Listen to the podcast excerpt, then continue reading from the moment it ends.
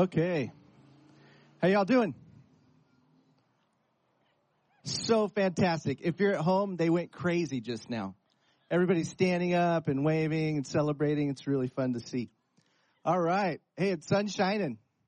Crazy weather yesterday if you guys were outside, but now we're under blue skies and we get to spend some time in God's Word. So let's pray. Let's open up in a word of prayer together that God would speak to us because you guys, this is, hold on your hats in all seriousness.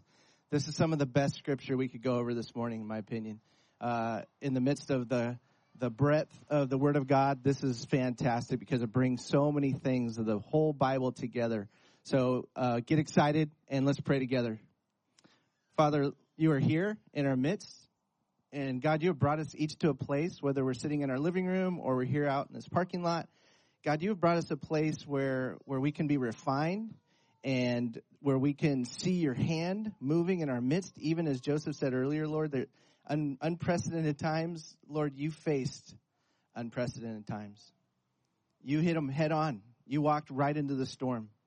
You did your will, and it was all preordained and prophesied in advance so that we could do something like today where we look at your scriptures and we see very clearly that everything, all of history itself is in the hands and control of the Almighty Father. And over that banner of history is your love. And Lord, it is steadfast. So God, just have our hearts this morning, have our minds this morning, allow us to, to rejoice in the, in what you've done on our behalf and all of mankind would join in the eventual song around your throne that you are good, your mercy, Lord, lasts forever. So, Father, have our time this morning in your word. May you lead and guide us as we go through the psalm. In Jesus' name we pray. Amen. Amen. So, if you didn't know already, we're going through Psalm 118. 118 is, is, a, is a part of a psalm collection of 113 through 118 that if you went into a Jewish home even today, uh, one of the festivals that's celebrated is Passover. Y'all familiar with Passover? What is celebrated in Passover? It's a, it's a question to everyone. What is celebrated in Passover? You have God instituting a festival that commemorated the journey of the Israelites where they had been in slavery in Egypt, of course. We're all familiar with this, I'm sure. They had been led out by Moses after a series of plagues had transformed the kingdom of Egypt, and they were eventually led out of that slavery condition. God led them out into a place. Eventually, it took them a long time to get there, but eventually into the land of blessing, land of freedom. That, that festival, Passover, is centered on one in particular animal. Everybody, what animal does the whole feast of Passover center around? The lamb and what was done to the lamb? Was it elevated? Was it extolled? Was it, you know, adorned with lay of flowers around its neck and paraded through? No. What was it? What was its whole purpose? It was to be slaughtered.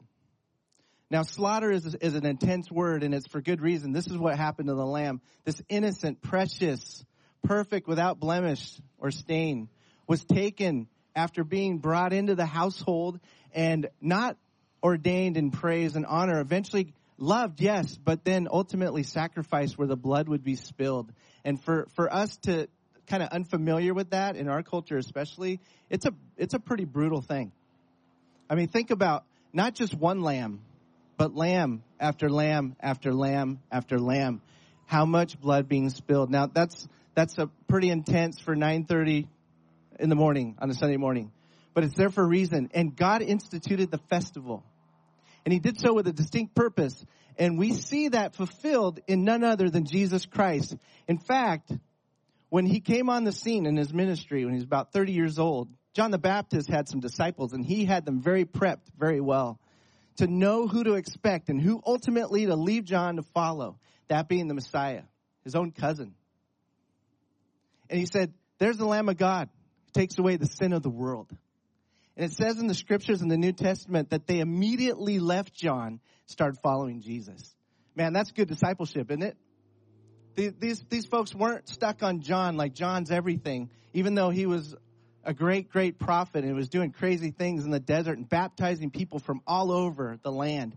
And, and, but he had done such a good job that his, his, his pointing, his pointing all the while was towards Jesus the Lamb that was going to come on the scene. And when he did show up, and he did, they were ready. They were primed. They were like, we know where to go. We're going to follow the North Star, if you will, of our soul, which is Jesus himself.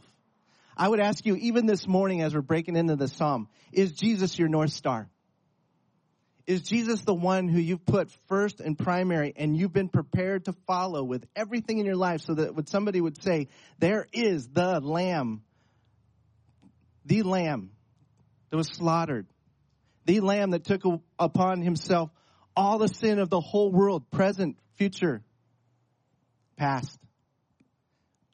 Would you say he is your North Star? He's the one you're following. He's the one that you're prepped to leave everything for. If we could be like John's disciples in leadership, we would say we have a church filled with those people. And I hope even at home, wherever you're watching, it's the same for you. You're ready to go with Jesus. It's not dependent, in other words, on any man or person. Your faith isn't built on a person. In fact, in the psalm, we're going to see how foolish it is to trust in man compared to trusting in God trusting in the true foundation, trusting in the cornerstone. Exciting things. This is the background because even today, when you're celebrating the Passover in a Jewish home or in a messianic home that celebrates Jesus as the Passover lamb slaughtered for our benefit, these are the Psalms 113 through 118 that you sing during that festival, even today. And guess what? Not only that, but Jesus himself it says in the New Testament very clearly that when he was in the upper room with his disciples, that last night before he's, he's right staring the cross in the face. It's, it's the night before he's going to the cross. It's, the mechanisms are in place. They're, they're starting to fire and he's celebrating the Passover meal with his disciples in the upper room. You all familiar with that? What he's doing is preparing the disciples for a new covenant. And he's saying, this is going to be a new covenant in my blood, in my blood. Whose blood? The Lamb, the Lamb of God who takes away the sin of the world. Not year after year because you have to do it again because an animal could never take the place of a human, could never truly uh, pay for the penalty of sin of us people. But Jesus, as the Lamb, certainly could. Why? Because he didn't deserve death. He was sinless. And as he stands in our place, as he's the one who goes before us and says, Father, place their sin and the penalty and the wrath that they've incurred upon themselves upon me, the Lamb of God. Upon me. Just like that precious little lamb and during the Passover was brought in who was without blemish to be inspected as such. Jesus says, here, inspect me. See if there be any sin. Really? He, I mean, to be crucified, it, it, to me, it beckons the, the impression to say, let anyone come. Let anyone come to find their, the mercy from God through me. And also it's saying, here am I, I'm spreading out my arms. I'm willfully obedient to the Father to let Him slaughter this perfect lamb so that my people could be with their God as it was meant to be from the very beginning in Eden. Now right there, we got a lot to celebrate. Yeah? I mean, come on, guys. A lot to celebrate. Why? Because your sin, my sin, all of our sin collectively, even the evils that go on to this very day, all the atrocities of all humankind past, it can all be found merciful, forgiveness, acceptance. Even though you're guilty, you can come to the Father and find freedom, righteousness, and purity. Wonderful, wonderful. And to this day, this is the psalm every year, year after year, thousands upon thousands of homes. And Jesus himself would, it says in the, in the New Testament, in the Gospels, it says they sung a hymn. After the supper, they sung a hymn. 1 through 13, 113 Psalm to the 118 Psalm, Jesus would have sung this with his disciples. So as I read through this, I want you guys to really put yourself in that place of the upper room. And in particular, through Jesus himself who would be reading this and singing this rather with his disciples and how it reflects God's sovereignty over all of human history. Okay? So we do that with me in your Bibles. Read with me. Psalm 118. Oh, give thanks to the Lord, for he is good, for his steadfast love endures forever. Let Israel say, his steadfast love endures forever. Let the house of Aaron say, his steadfast love endures forever. Let those who fear the Lord say, His steadfast love endures forever. Out of my distress, I called on the Lord. The Lord answered me and set me free. The Lord is on my side. I will not fear. What can man do to me? The Lord is on my side as my helper. I shall look in triumph on those who hate me. It is better to take refuge in the Lord than to trust in man. It's better to take refuge in the Lord than to trust in princes. All nations surrounded me. In the name of the Lord, I cut them off. They surrounded me, surrounded me on every side. In the name of the Lord, I cut them off. They surrounded me like bees. They were, went out like a fire among thorns. In the name of the Lord, I cut them off. I was pushed hard so that I was falling, but the Lord helped me. The Lord, verse 14, is my strength and my song. He has become my salvation. Glad songs of salvation are in the tents of the righteous. The right hand of the Lord does valiantly. The right hand of the Lord exalts. The right hand of the Lord does valiantly. I shall not die, but I shall live and recount the deeds of the Lord. The Lord has disciplined me severely, but he has not given me over to death. Open to me the gates of righteousness that I may enter through them and give thanks to the Lord. This is the gate of the Lord. The righteous shall enter through it. I thank you that you've answered me and have become my salvation. The stone that the builders rejected has become the cornerstone. This is the Lord's doing. It's marvelous in our eyes. This is the day that the Lord has made. Let us rejoice and be glad in it. Save us, we pray, O Lord. O Lord, we pray, give us success. Blessed is he who comes in the name of the Lord. We bless you from the house of the Lord. The Lord is God, and he has made his light to shine upon us. Bind the festal sacrifice with cords up to the horns of the altar. You are my God. I will give thanks to you. You are my God. I will extol you. Oh, give thanks to the Lord, for he is good, for his steadfast love endures forever. So he repeats himself in the 29th verse after the very first verse of this psalm. So do you guys see, just in reading that, how much of Jesus floods your mind and your thoughts? At least it should. If you're familiar, if you've read the New Testament, the Gospels in particular, you probably have already made some pretty clear connections between the life and words and actions of Jesus, our Lord, the Lamb of God, and this psalm. Many say it's David who wrote the psalm, and they get that from Ezra, the, the book of Ezra in the New Testament. See, it's not given a, a title. Many of the psalms tell you right off who wrote the psalm, but in this case it doesn't. But from the book of Ezra, we can see at the dedication of the second temple, that would have been an occasion where they referenced this to the author being David. So as David writes this, he's writing a firsthand account, right? From his life, from his heart to the Lord under the inspiration of the Holy Spirit we trust. And we know all scriptures God breathed. So he's writing this, but it's being fulfilled ultimately in Christ.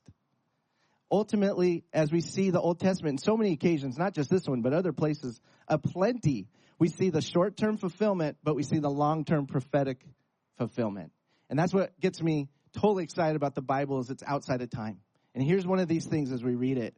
I want to go over a couple things with you, and I'll, and I'll try and end this on a, on a brief note, but yet full of truth.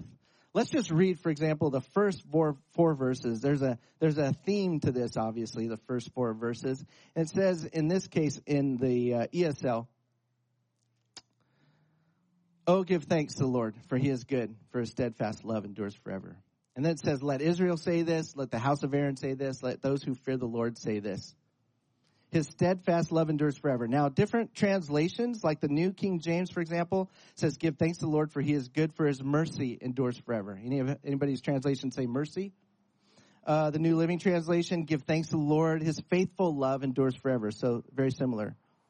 And so does the NIV. Give thanks to the Lord, for He is good; His love endures forever. And the ESV, ESV rather, says, Oh, give thanks to the Lord for he is good. His steadfast love endures forever. I want you to know that mercy 149 times, it's, it's translated into mercy in the Old Testament. Okay? Kindness 40 times. Loving kindness 30 times. Goodness 12 times. Kindly, merciful, favor, good, goodliness, pity, reproach, and wicked thing just once. The majority of texts talk about there's a mercy component here and there's a love component here. And in, in this, we can have confidence that all of those apply. Boy, boy, God is good in His mercy. Amen? God is good in His mercy. His mercy, how long does it last? Forever. How good is His love? It is steadfast, as just sung earlier today. Steadfast. It's always there. It's always constant. It's never going to change. You can bank on it. It's your foundation under your feet. God's love is steadfast. It is always good and it endures all through eternity. You will never be not accepted by Jesus if you come to him humble and in faith. He will no way turn you away. Ever. Some of us struggle big time with that. Oh God, did, I know you would not love me after this. Fill in the blank. Oh Lord, I know you're done with me after this. Fill in the blank. Oh Lord, I have too much sin to bring you. You would never want someone like me. Fill in the blank. It's all not true. Because why? Because the psalmist would say, and Jesus would even sing, first of all, let's celebrate the love of God that's steadfast and endures forever. Four times. He's like, let Israel say. Israel is another way of saying the governed of God. They've given themselves to him. That's a name for Israel, his people. Let the house of Aaron, that's the people that are serving. That's the people that are serving at the temple and otherwise serving the people.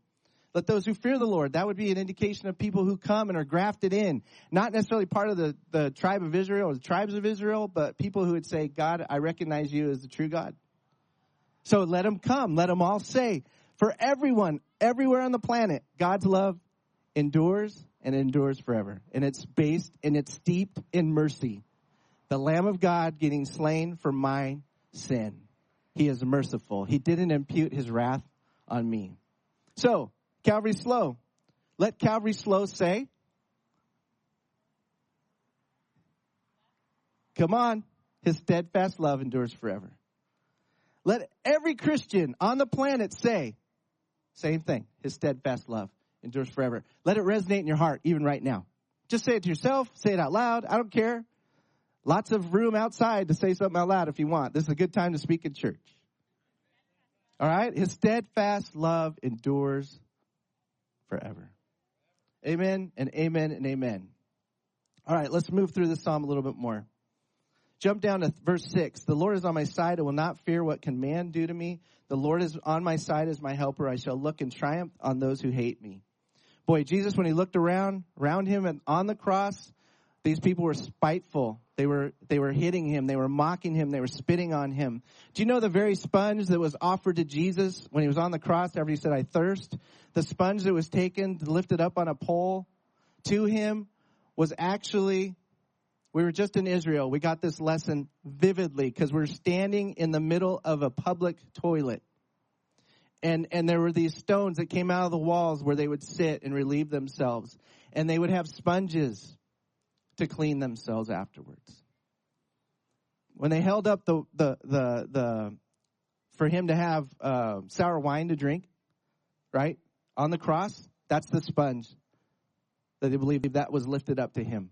The ones that the very people would clean themselves with after, after uh, going to the bathroom. See, they hate is a strong word, but in this case, definitely they hated the Messiah. They, they as in we can point the finger we in various ways don't show our love, but the opposite towards our Messiah all the time. We're in this group, but he's in, he's encircled. And, and, and moreover, they're not just people as, a, as, as they are uh, objects of his love and his mercy, but the devil right there mocking. All the, the, the forces of evil right there mocking, right around him. He could say, they hate me. And he's singing this with his disciples.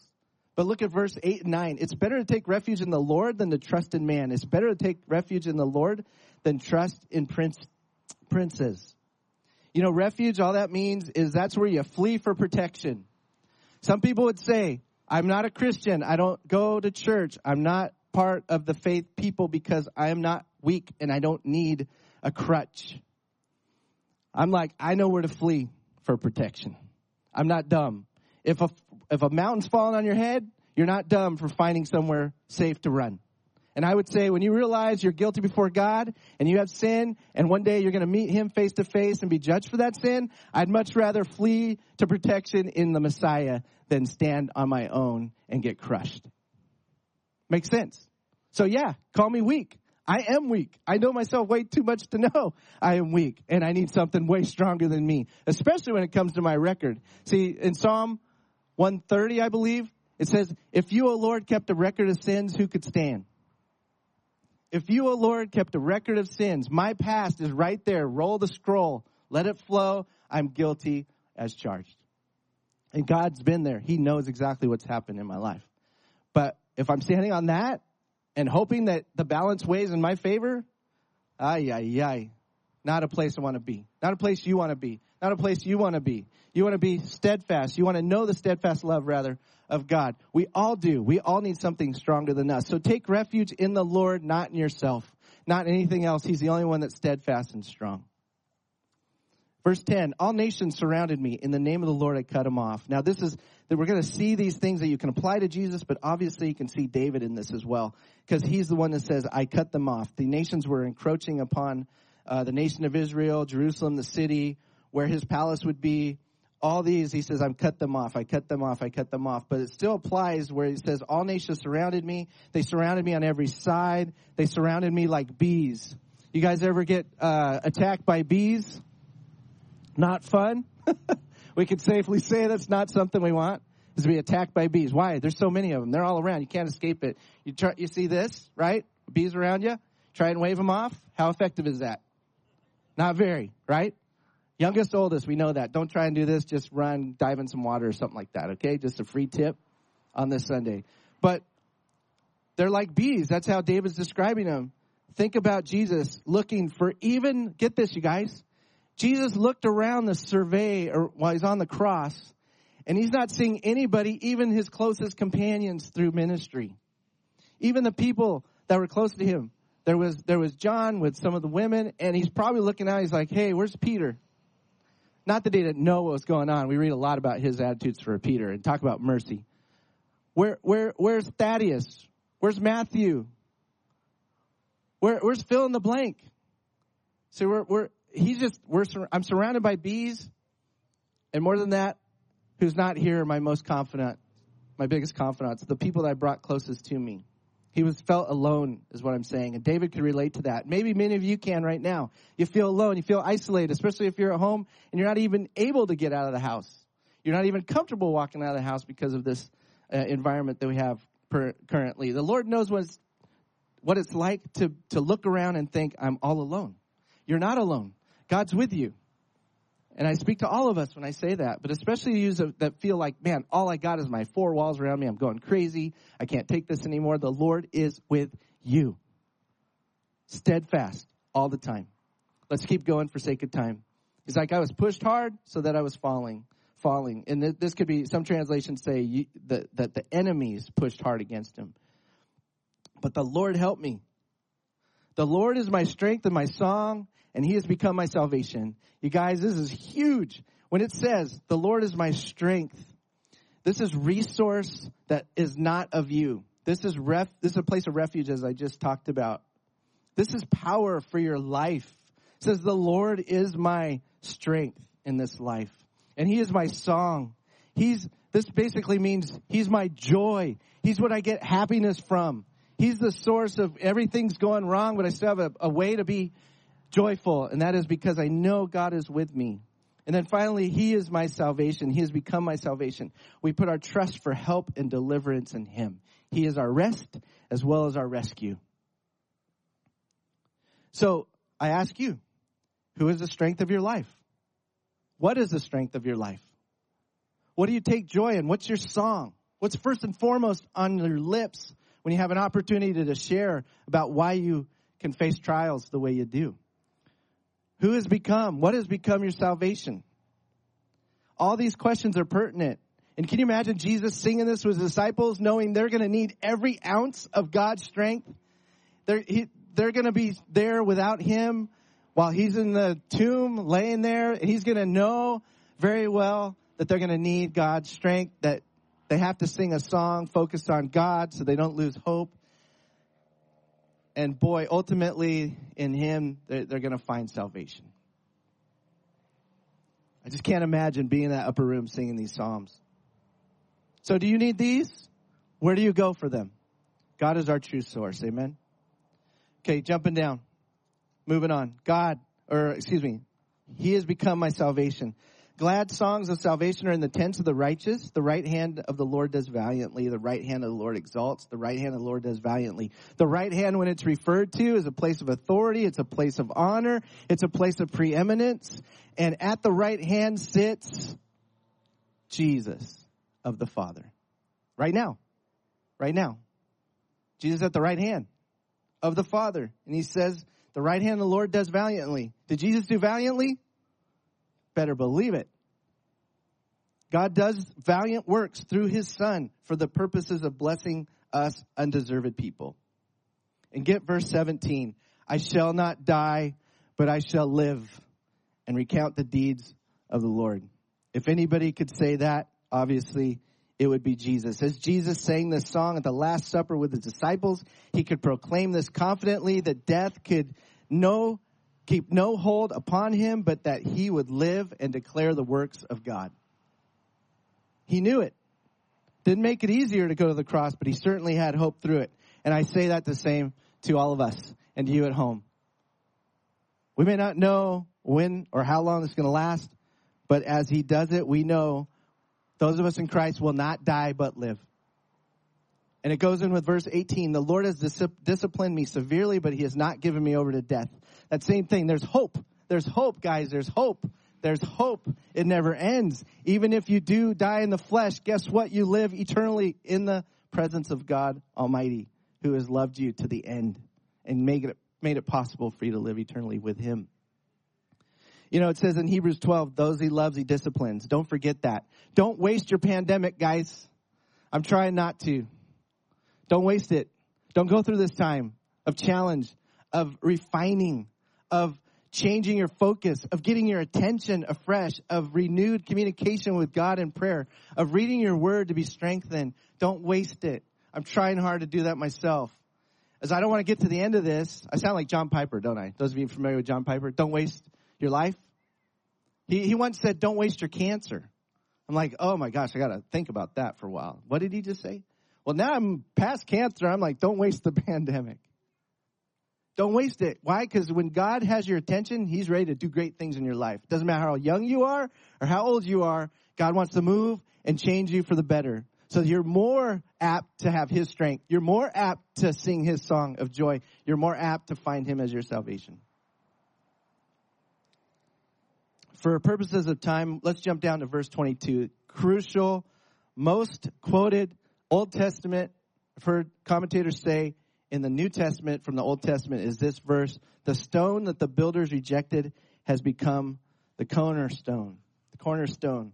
You guys, cornerstone, what's that? It's basically the stone in the corner. but it's more than that, so much more than that. Okay? It's a strong and important statement in the New Testament. Jesus quoted this of himself in Matthew 21 Mark chapter 12 and Luke chapter 20. Peter quoted it in reference to Jesus in Acts chapter 4. Paul uh, referenced this in Ephesians 2.20 and Peter referenced it in 1 Peter chapter 2 verses 7 and 8, all talking about Jesus being our cornerstone. The one who the whole building of the church, his people, is founded on, kept strong by, and built upon correctly. Jesus is our chief cornerstone. And originally, what was he on the cross for? Because he was being rejected. You are not the Messiah. In fact, you're blasphemous, Jesus. We're, you deserve death. That's why he was on the cross, is because he blasphemed. Don't miss that. He was saying, I am. That'll get you severely chastised. Okay? If you're not God and you say, I'm God, in essence, you're gonna go, you're gonna pay for that. And he did.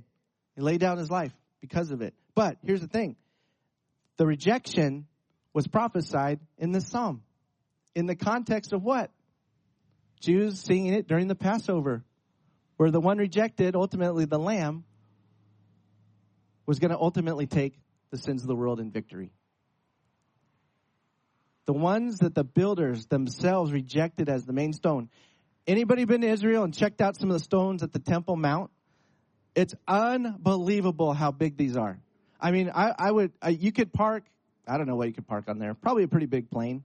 I'm, I'm guessing. You can tell I didn't research the specifics on what you could park on one of those stones. But I'm talking about, I mean, from where I'm standing all the way, you can't see this at home, but all the way to the building at, at maybe, I mean, farther than that actually, as wide as, I don't know, halfway down the, the parking lot here. Four, five, six parking spaces, one stone. It's, you just look at this thing, you put your hand on it, cause you can. And, and, and it's like, this is just mammoth. And, and, and you can see the corners of the Temple Mount. And you think the stone that, eh, that's not good enough. It doesn't meet the qualifications. It, it, it doesn't fall, uh, sure. It's not going to support what it, it's like, no, the builders rejected it, but what? It's become the chief cornerstone, which everything in the church is supported and strengthened and your life as part of the church, we're living stones, you guys. We're part of the living church. We're founded, we're grafted, we're held firm in the chief cornerstone forever and ever. Never going to get away from Jesus being the chief cornerstone. It's wonderful. It's all prophetic. Last couple things. I'm sorry, I'm going over a little bit. I'm probably a few minutes over, but I just wanted to say when it says, This is the day the Lord has made, let us rejoice and be glad in it. Save now, or save us rather, we pray, O Lord. This is a reference, in, including verse 26, Blessed is he who comes in the name of the Lord. That's all seen as Jesus rides into Jerusalem on a, on the colt, right? He comes in and the people are laying palm branches before him and they're saying, Hosanna, which this psalmist is saying, save us, please, in the future. When they were throwing their cloaks down and, and, and shouting Hosanna in the highest to Jesus as he entered into Jerusalem, they're saying now is the time to save. Save now. So this psalm, written by David hundreds years before, is saying, save eventually, God. When Jesus is writing in Jerusalem, they're saying, you are the Messiah. You're the one that's blessed to come in the name of the Lord. Save us now. Isn't that ins- insane? Just thinking about it. We bless you from the house of the Lord. The Lord is God. He's made his light to shine upon us. Bind the festal sacrifice with cords. He was coming to let himself be bound as a sacrifice. And ultimately could say with his disciples unequivocally, which we can join into, especially knowing all of this about our Messiah. Oh, give thanks to the Lord for he's good. His steadfast love endures forever. So, would you guys just take a second and just stand with me? Can we give thanks to the Lord for his goodness and his works that are so mighty and go so beyond time and are so prophetic fulfilling and, and, and all these things and give him our hearts afresh this morning? Thank you for your attention this morning. I know I'm a little excited because this psalm is awesome. But, uh, but I, I really do implore all of us to lean upon the chief cornerstone, to make him the foundation that does not sway even in the craziest of times like we're in. So let's pray right now, and then these guys will just lead us in a refrain and we'll close. Father God, how thankful we are that your plan includes mercy. That your plan for all of my, mankind is to forgive to give every person, no matter how young or how old, an opportunity to be cleansed in the blood of the Lamb for all eternity to be able to say, I can enter the gates as someone who's been made righteous. Lord, we, we glory in you. We, we honor you today. We acknowledge that Jesus, you are seated at the right hand of the Father, and one day you will come again and you will make everything right according to your will. And God, we just want to honor you this morning and just say thank you. Thank you, Jesus, for doing what only you can do and saving us for yourself. And I pray, Lord, if there's anybody who's even doubting for a second, even after reading this psalm and hearing these words, that doubts your love for them, would you correct it? Would you remind them that they're not too far gone? That we might be able to rejoice in your steadfast love through all seasons.